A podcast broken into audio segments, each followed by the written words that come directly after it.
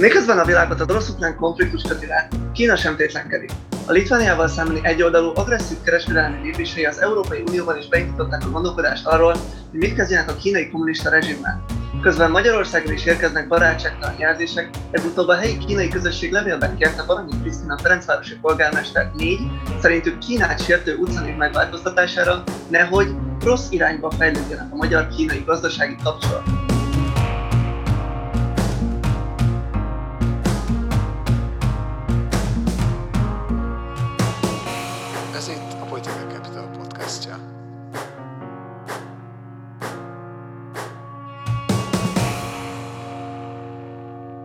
Szierle Patrik vagyok, a Political Capital elemzője. Cseh Katalinnal, a Momentum európai parlamenti képviselőivel beszélgetünk Kína és az Európai Unió, illetve Peking és Budapest kapcsolatáról, valamint arról, hogy hogyan kezelhető a kínai kommunista rezsim egyre agresszívabb külpolitikája tagállami és uniós szinten. Jó napot kívánok, képviselőasszony!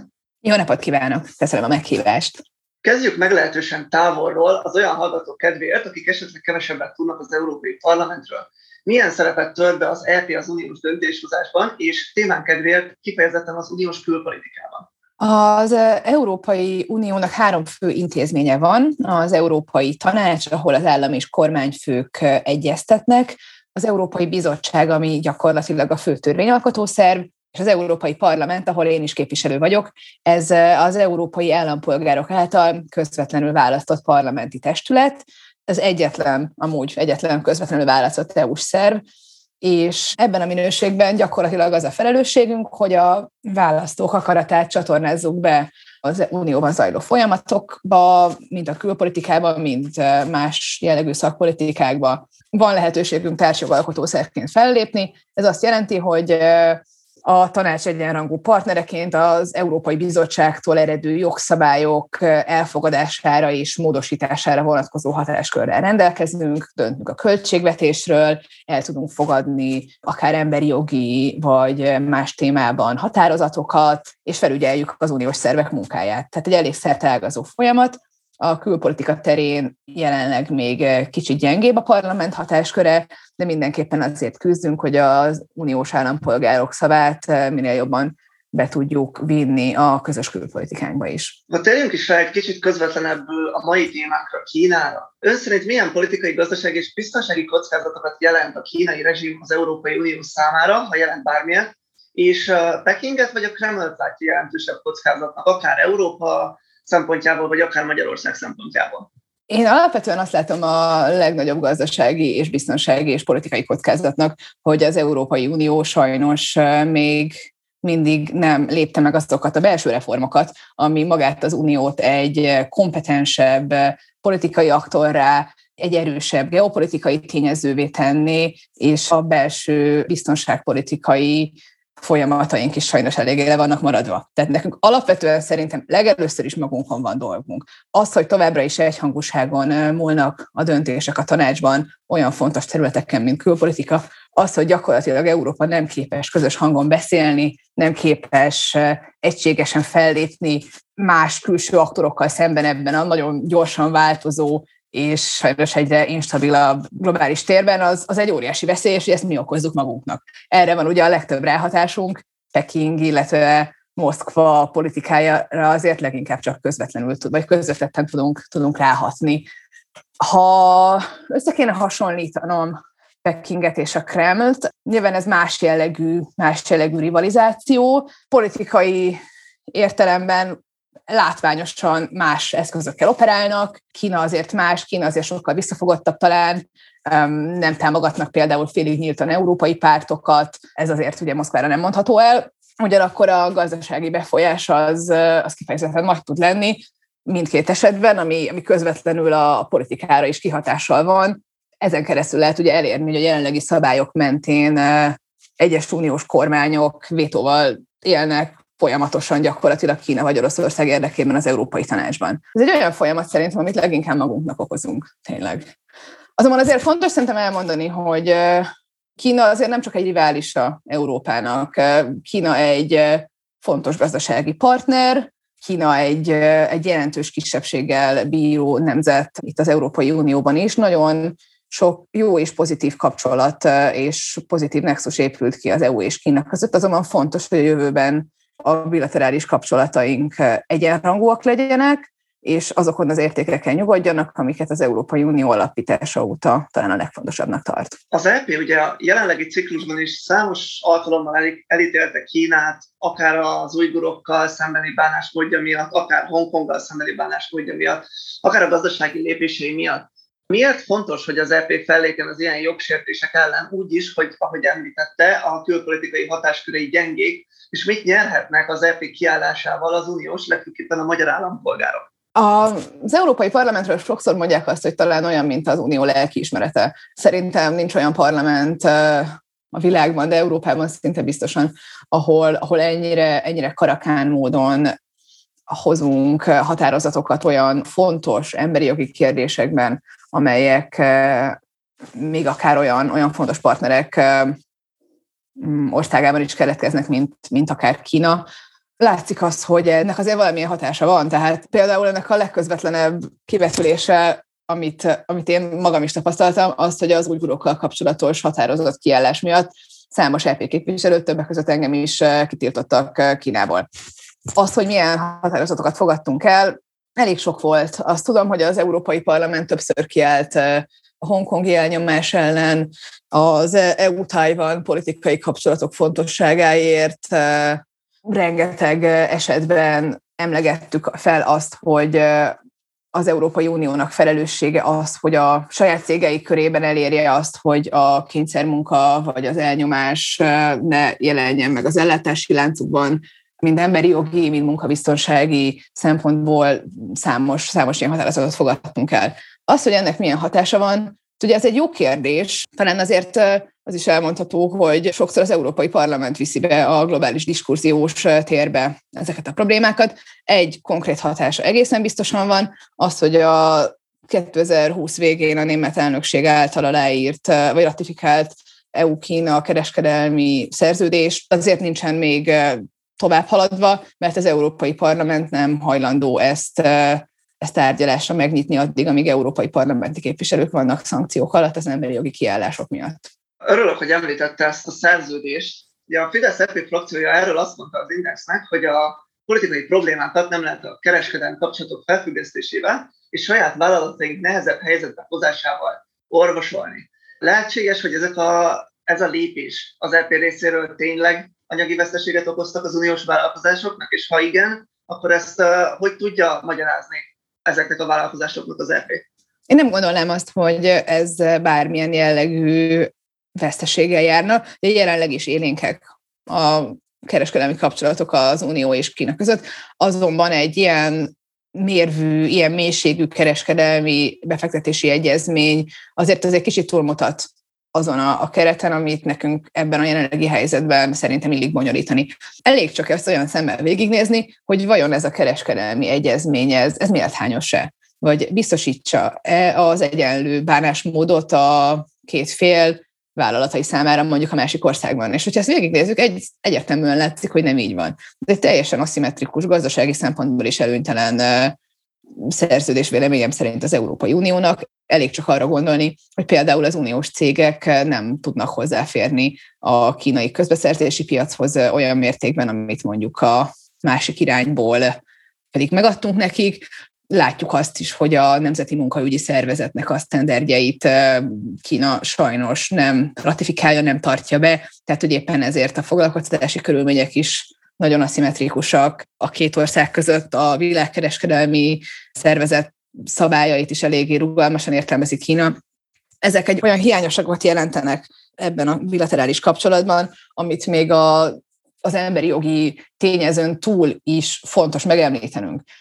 Nagyon komoly problémának érzem azt, hogy az Európai Unió a már más országokkal megkötött kereskedelmi egyezményeiben sem képes megfelelően monitoringolni az abban foglalt klauzulák teljesülését, és ez egy EU-Kína viszonylatban különösen problémás tud lenni.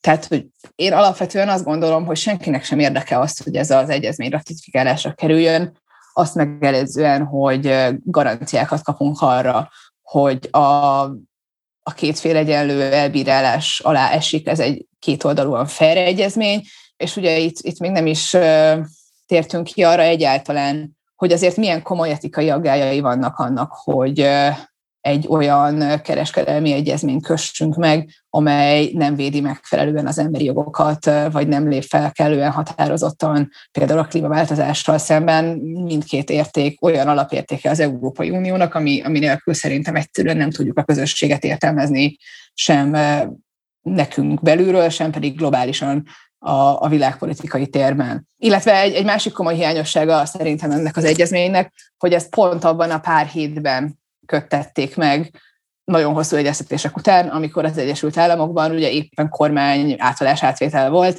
Én határozottan hiszem azt, hogy az Európai Uniónak és az Egyesült Államoknak sokkal szorosabban együtt kell működnie olyan téren, hogy, hogy a Kínával kapcsolatos pozíciókat is jobban egyeztesse, és egy, egy, egy közös pólusként lépjünk fel az egyértelműen egyre asszertívebbé váló Kínával szemben, mind gazdasági és mind más tekintetben. Tehát azt mondja, hogy jelenlegi formájában ezt a befektetési egyezményt az EP nem ratifikálhatja, akkor sem, ha adott esetben Kína feloldja az EP képviselőkkel és Európai Uniós tisztviselőkkel szembeni tiltásait. Én alapvetően elég szkeptikus vagyok ezzel az egyezménnyel kapcsolatban valóban. Én ezt jelenleg nem tartom egy jó egyezménynek. Ez nem jelenti azt, hogy ezt feltétlenül minden képviselő osztaná. Szerintem ez egy teljesen legitim vita, amit arról tartunk egymás között, hogy pontosan milyen sztenderdek és milyen normáknak kell megfelelnie egy egyezménynek ahhoz, hogy ratifikálják. Én ebben amúgy az átlagnál is egy kicsit szkeptikusabb vagyok, szerintem egy kicsit talán túlterjeszkedünk az ellátási láncainkkal a világon belül, de most nem ez a kérdés. Most az a kérdés, hogy van-e olyan közösség, van-e olyan magára bármit is adó közösség, amely hajlandó ratifikálni egy kereskedelmi egyezményt egy olyan fél, aki amúgy saját választott politikusait tartja szankció alatt. Tehát ez egy sokkal magasabb rendű vita, ez egy politikai, gazdasági érdekeket felülíró dilemma szerintem, és ebben a helyzetben az Európai Parlament nagyon racionális döntés hozott, hiszen ez, ez gyakorlatilag saját magunk geopolitikai lábonlövése lenne. Azt mondani, hogy, hogy parlamenti képviselőket szankcionálunk a parlamenti munka elvégzése miatt, ez nekünk teljesen mindegy, menjünk továbbra is előre. Ha Európa azt szeretné elérni, hogy bármilyen szempontból is komolyan vehető tényező legyen a jövő geopolitikájában, akkor ilyen jellegű hibákat nem követhet el.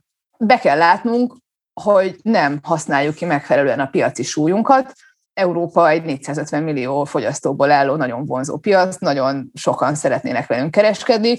Ez egy olyan nyomásgyakorlási tényező is lehet, amin keresztül fel tudunk lépni az olyan klímavédelmi vagy emberi jogi normák érvényesítéséért, ami, ami számunkra fontos, és szerintem most jelenleg pont ez történik, és ez egy nagyon helyes lépés. Mit vár az EP az Európai Unió egyéb szerveitől, milyen lépéseket tehetnének, vagy kellene tenniük a kínai rezsimmel szemben, és mi valósult meg igazából abból, ami mondjuk a parlament határozataiban látszik, tehát ugye ezekben a határozatokban a hallgatók kedvéért mondjuk el, hogy azért több olyan pont is van, ami, ami az Unió másik eh, szerveivel szemben fogalmaz meg ajánlásokat. Egy nagyon konkrét példával hadd éljek. Ha nem lenne Európai Parlament, ha nem lennének Európai Parlamenti határozatok, akkor nem lenne EU-s Magnitsky törvény sem. Ez egy olyan jogi eszköz, ami lehetővé teszi azt, hogy az Unió, bárhol is történjen a jogsértés a világon, szankciót alkalmazzon azok elkövetőivel szemben, akár szervezetekről, akár személyekről beszélünk. Ezt 2019 tavaszán kezdeményeztük,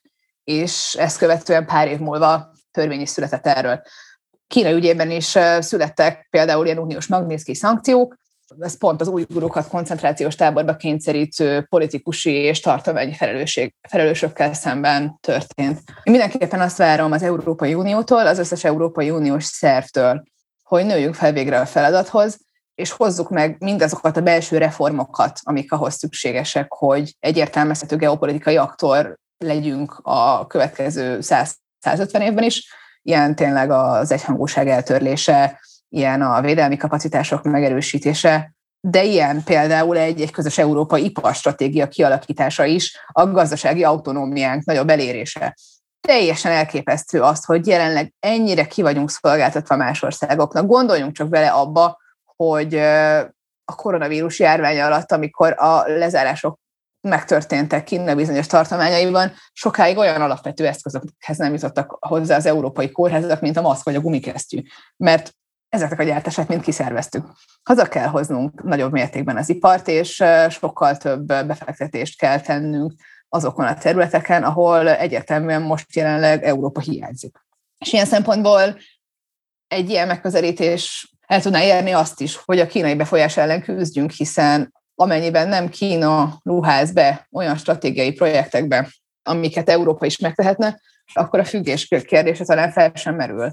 Azt is mindenképpen elvárom, ahogyan korábban is említettem, hogy a kereskedelmi egyezményeket felhasználjuk arra, hogy a, a számunkra fontos célokat érvényesítsük, és, és minden esetre azt mérlegeljük tényleg, hogy a kereskedelem az, az, az nem csupán egy, egy érték nélküli eszköz, igenis értékalapra kell helyezni, igenis el lehet érni azt, hogy a, a kereskedelem az nem csak szabad legyen, hanem méltányos is. Értékeljük egy kicsit talán a Joseph Borrell uniós főképviselő tevékenységét. Most kifejezetten ugye arra gondolok, hogy uh, voltak hírek arról, hogy a főképviselő alá tartozó uniós külügyi szolgálat jelentősen kivizezett egy kínai COVID dezinformációval foglalkozó részt egy jelentésben, még a koronavírus első hulláma során, ha jól emlékszem. Szerint elfogadható, hogy egy uh, ilyen ügy után a főképviselő a helyén maradt? Uh, hogyan lehetne megakadályozni, hogy mondjuk ez még egyszer előforduljon? Sajnos Borrell összességében tényleg nem a leghatározott külügyi főképviselő képét kelti, amúgy az azt is eredményezi, hogy a szenzitívebb külpolitikai témák esetében, mint például Kína is, nem mindig ő van a vezénylőpultnál, hanem Ursula von der Leyen. Alapvetően Borrell kifelé szavakban nagyon sokszor tényleg fegyelmezetten képviseli az unió álláspontját, de azért sokszor az érzésem, hogy ugyanez az által vezetett szervezet komolyan veszi a kínai fenyegetést, de azért nem tesz eleget annak érdekében, hogy jelentősebben befolyásolja az unió Kína politikáját, vagy akár a tagállami attitűdöket Kína felé. Összességében egy, egy eléggé passzív szervezet képét kelti ez. Tudomásom szerint ennek a COVID jelentésnek a felvizezése nem járt belső következményekkel, ugyanakkor nagyon komoly vádak érték személyesen Borrelt is. Volt egy belső vizsgálat, amely végül nem állapított meg az ő ügyében személyi felelősséget. Én ennek nyilván nem tudom, nem akarom vitatni az eredményét, de nyilván ez egy, ez egy valós probléma, ami szerintem tényleg az uniónak a, a strukturális gyengeségeiből ered.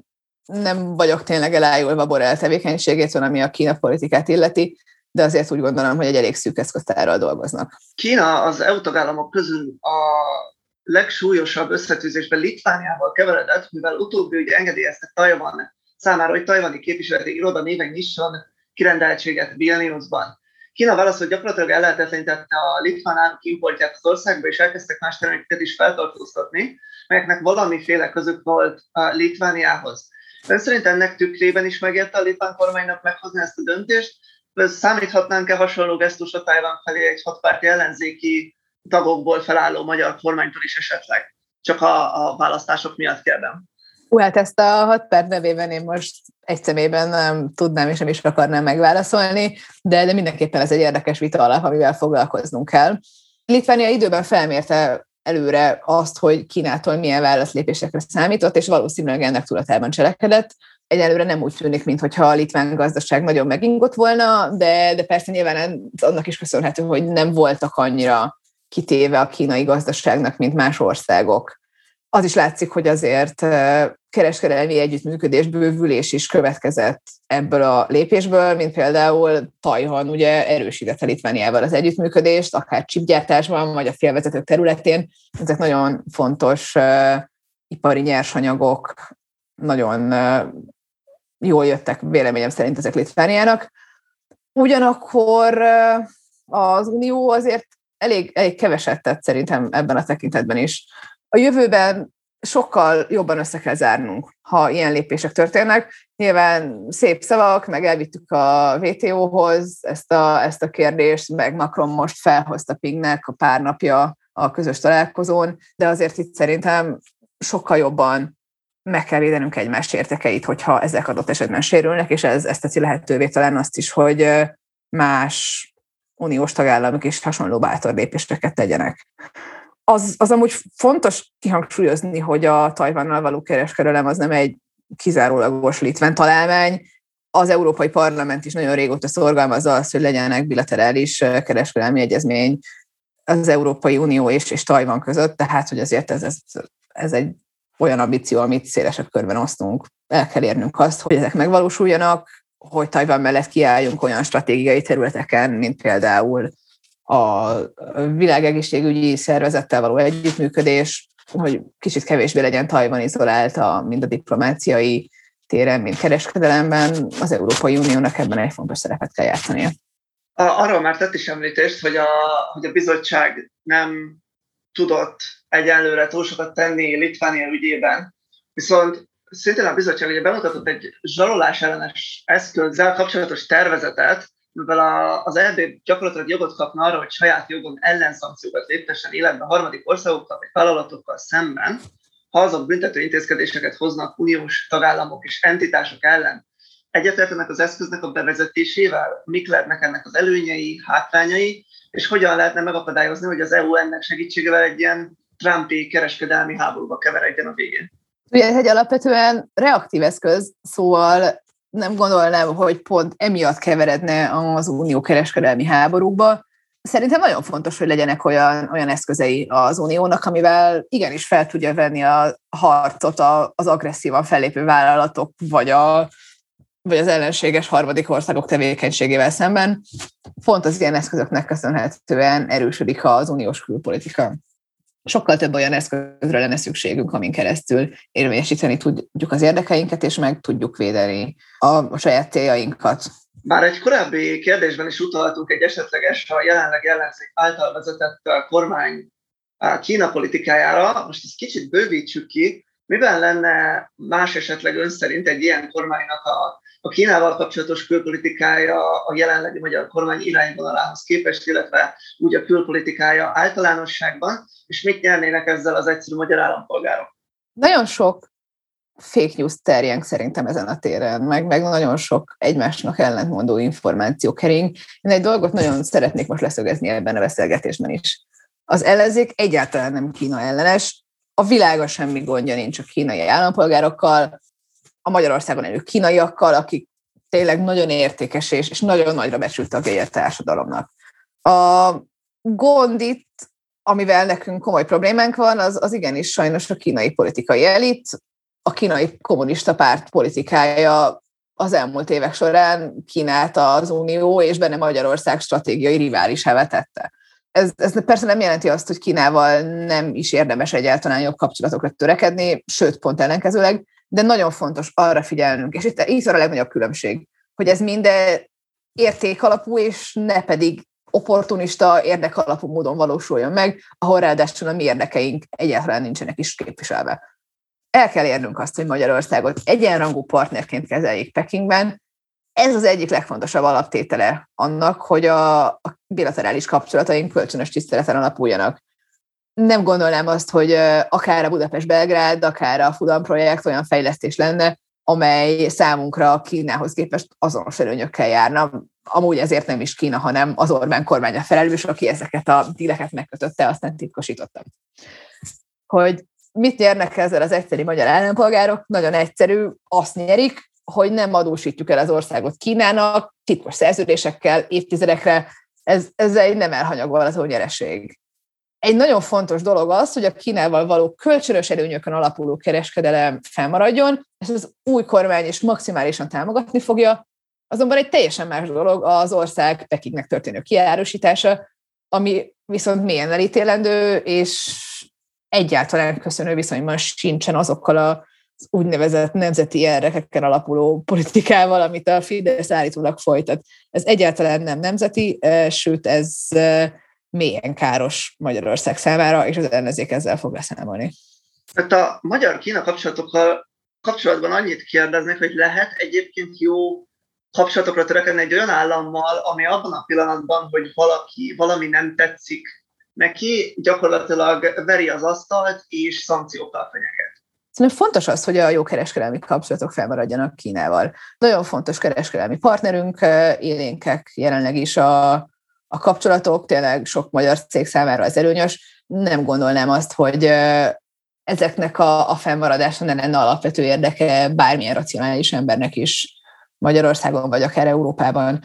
Az, hogy Kína ilyen stílusban lép fel, amennyiben bírálat éri, az, az, az valamennyire a, a rendszer sajátja, és ugyanakkor amit tehetünk ezzel szemben, az az, hogy egy annyira erős ellenpólust képzünk egy egységes és, és, és határozott Európával, amely ilyenkor nem hajlik meg, ami ilyenkor kiáll a saját maga érdekei és értékei mellett, és amely érvényesíti az akaratát. Az, hogy Kína úgy gondolja, hogy ezt az Európai Unióval szemben megteheti, az az valószínűleg a mi gyengességünk is.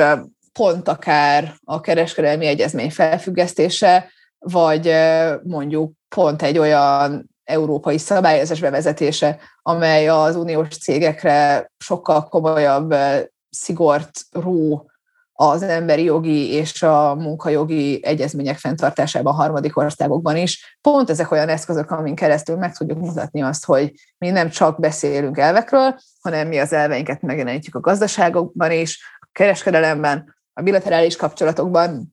Így tudunk Európának egy arcélt adni a világban, és ezek következetes folytatásával fogunk tudni egy olyan, olyan geopolitikai tényezővé válni, amely méltó Európa gazdasági súlyához. Már annak a kérdéskörét is átbeszéltük egy kicsit, hogy, hogy mi a különbség az értékalapú meg az érdekalapú külpolitika között. Most egy kicsit általánosságban kérdezném, hogy a, a kormánypárti állítása szerint az az érdekalapú külpolitika, amit ők visznek, azok gazdasági előnyöket hoznak a magyar embereknek. Ön szerint tényleg jár előnyökkel ez, a, ez az érdekalapúság, mondjuk akár hogyha az, az olcsóbb orosz gázról beszélünk, vagy sem, és uh, mit nyernének a magyar állampolgárok, hogyha helyett az érdek alapú megközelítés helyett egy érték alapú megközelítésű külpolitikája lenne Magyarországon. Itt tényleg azt vitatnám elsősorban, amit a kormány alapvetően állít, hogy ez Magyarországnak az érdekében áll. Magyarország nem egy rangú fél ezekben a kapcsolatokban.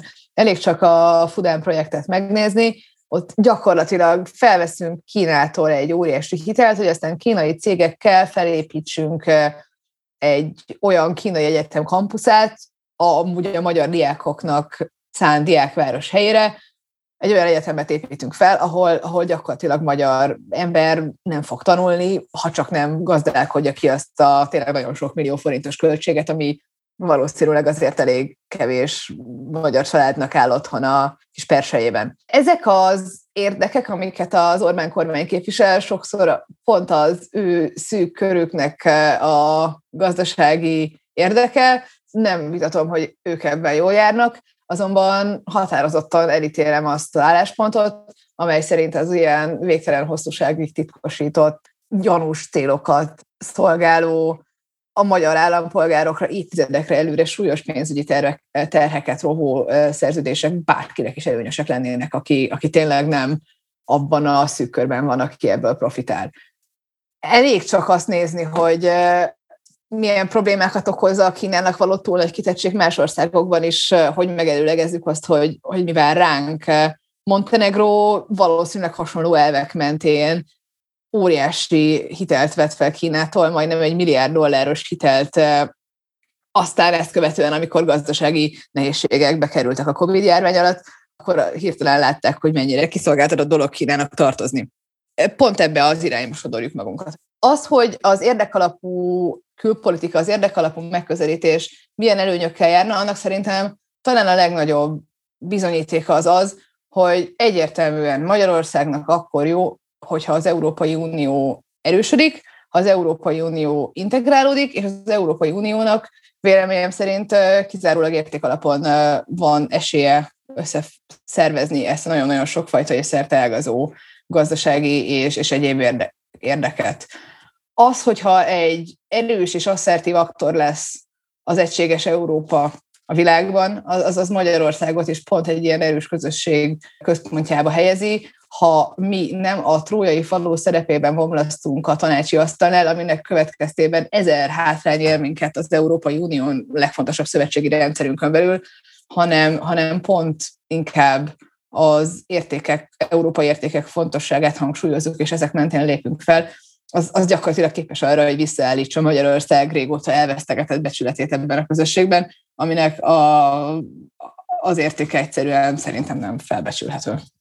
Ha már említettük Montenegrót, a, ha emlékeim nem csalnak, ők ugye annyira eladósodtak Kína felé, hogy az Európai Unióhoz fordultak, hogy valamilyen megoldást találjanak erre a problémára, és az Európai Unió viszont ebben a szempontból nem volt partner Montenegró számára.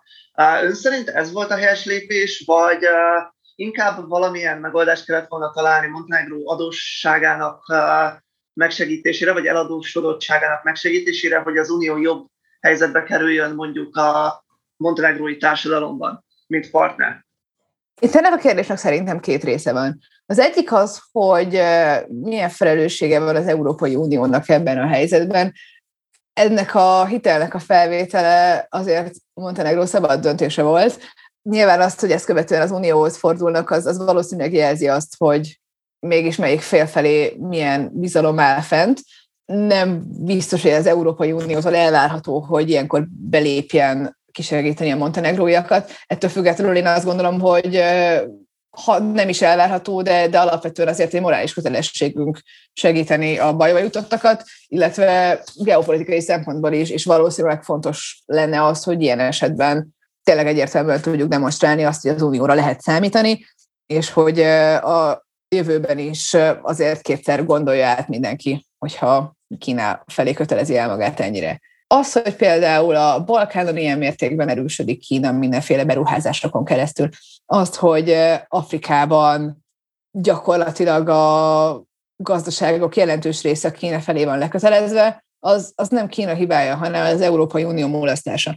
Mi sokkal kevésbé vagyunk jelen ezeken a területeken, sokkal kevesebb fejlesztési forrást bocsátunk a rendelkezésre, sokkal kevésbé támogatjuk a fejlődésben azokat az országokat, amiknek erre szükségük van. És ez is egy nagyon fontos része annak, hogy az Unió egy sokkal határozottabb és sokkal egységesebb világpolitikai szereplő legyen, hogy kibővítsük ezeket a forrásokat. Hogy ha, ha valaki egy projektet szeretne fejleszteni a, a világ bármely pontján, akár legyen ez egy építkezés, akár legyen ez egy fenntartható fejlesztési projekt, akkor az Európai Unió is ott legyen azon a kínálati piacon, aki segíti és támogatja ezeket az országokat a fejlődésben.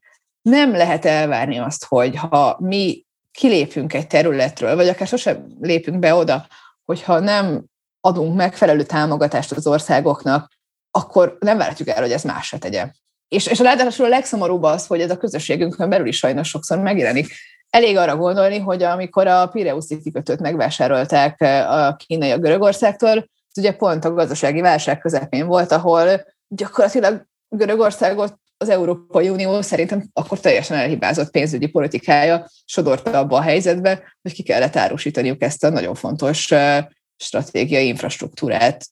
Ha ilyen hibákat követünk el, akkor ne is csodálkozzunk, hogy gyengülünk a világban, mások pedig erősödnek, azonban ezt elég könnyen meg lehet előzni, pont azzal, hogy igenis komolyabban belépünk a hitelezési és fejlesztési piacra, sokkal jobban, annál, mint amit most jelenleg eh, mutatunk.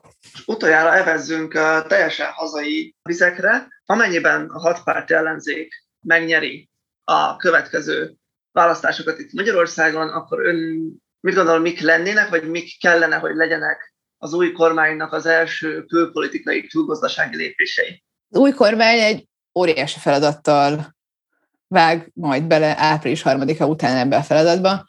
A legnagyobb feladatunk az, hogy vissza kell állítanunk Magyarország becsületét az Európai Unióban, és ugyanúgy a nyugati szövetségi rendszerben is. Az a bizalmi tőke, amit Orbánék az elmúlt évek során elégettek, az nagyon nehezen fog visszajönni. Vizek abban, hogy Magyarországnak az Európai Unió integrációjának a motorjává kell válni, és ne pedig a fejlődés akadályozójává. Ehhez persze konkrét lépések is vezetnek. Elég arra gondolnunk, hogy számos olyan, olyan kötelezettségünket nem teljesítjük, hála az Orbán kormánynak, ami, ami alapvető lenne ebben a helyzetben.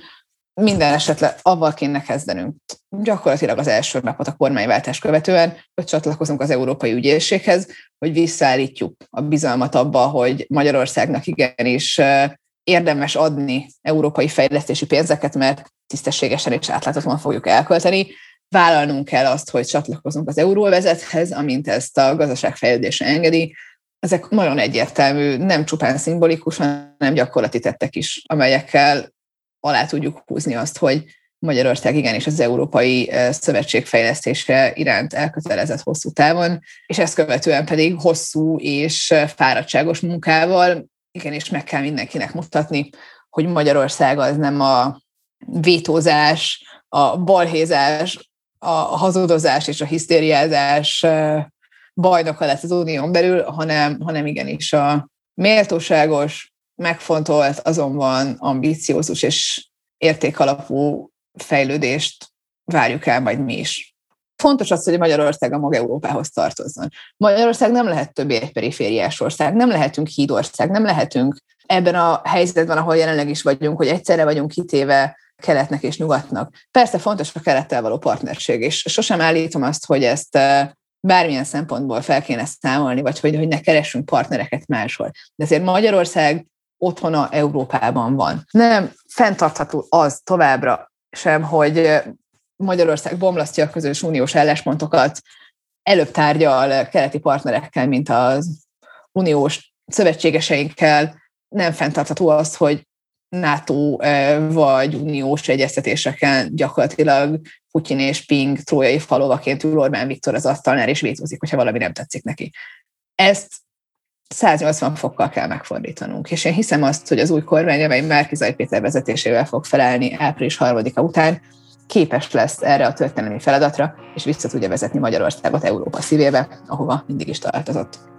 Képviselő asszony, köszönöm, hogy eljött. A kedves hallgatóknak köszönöm, hogy meghallgattak minket.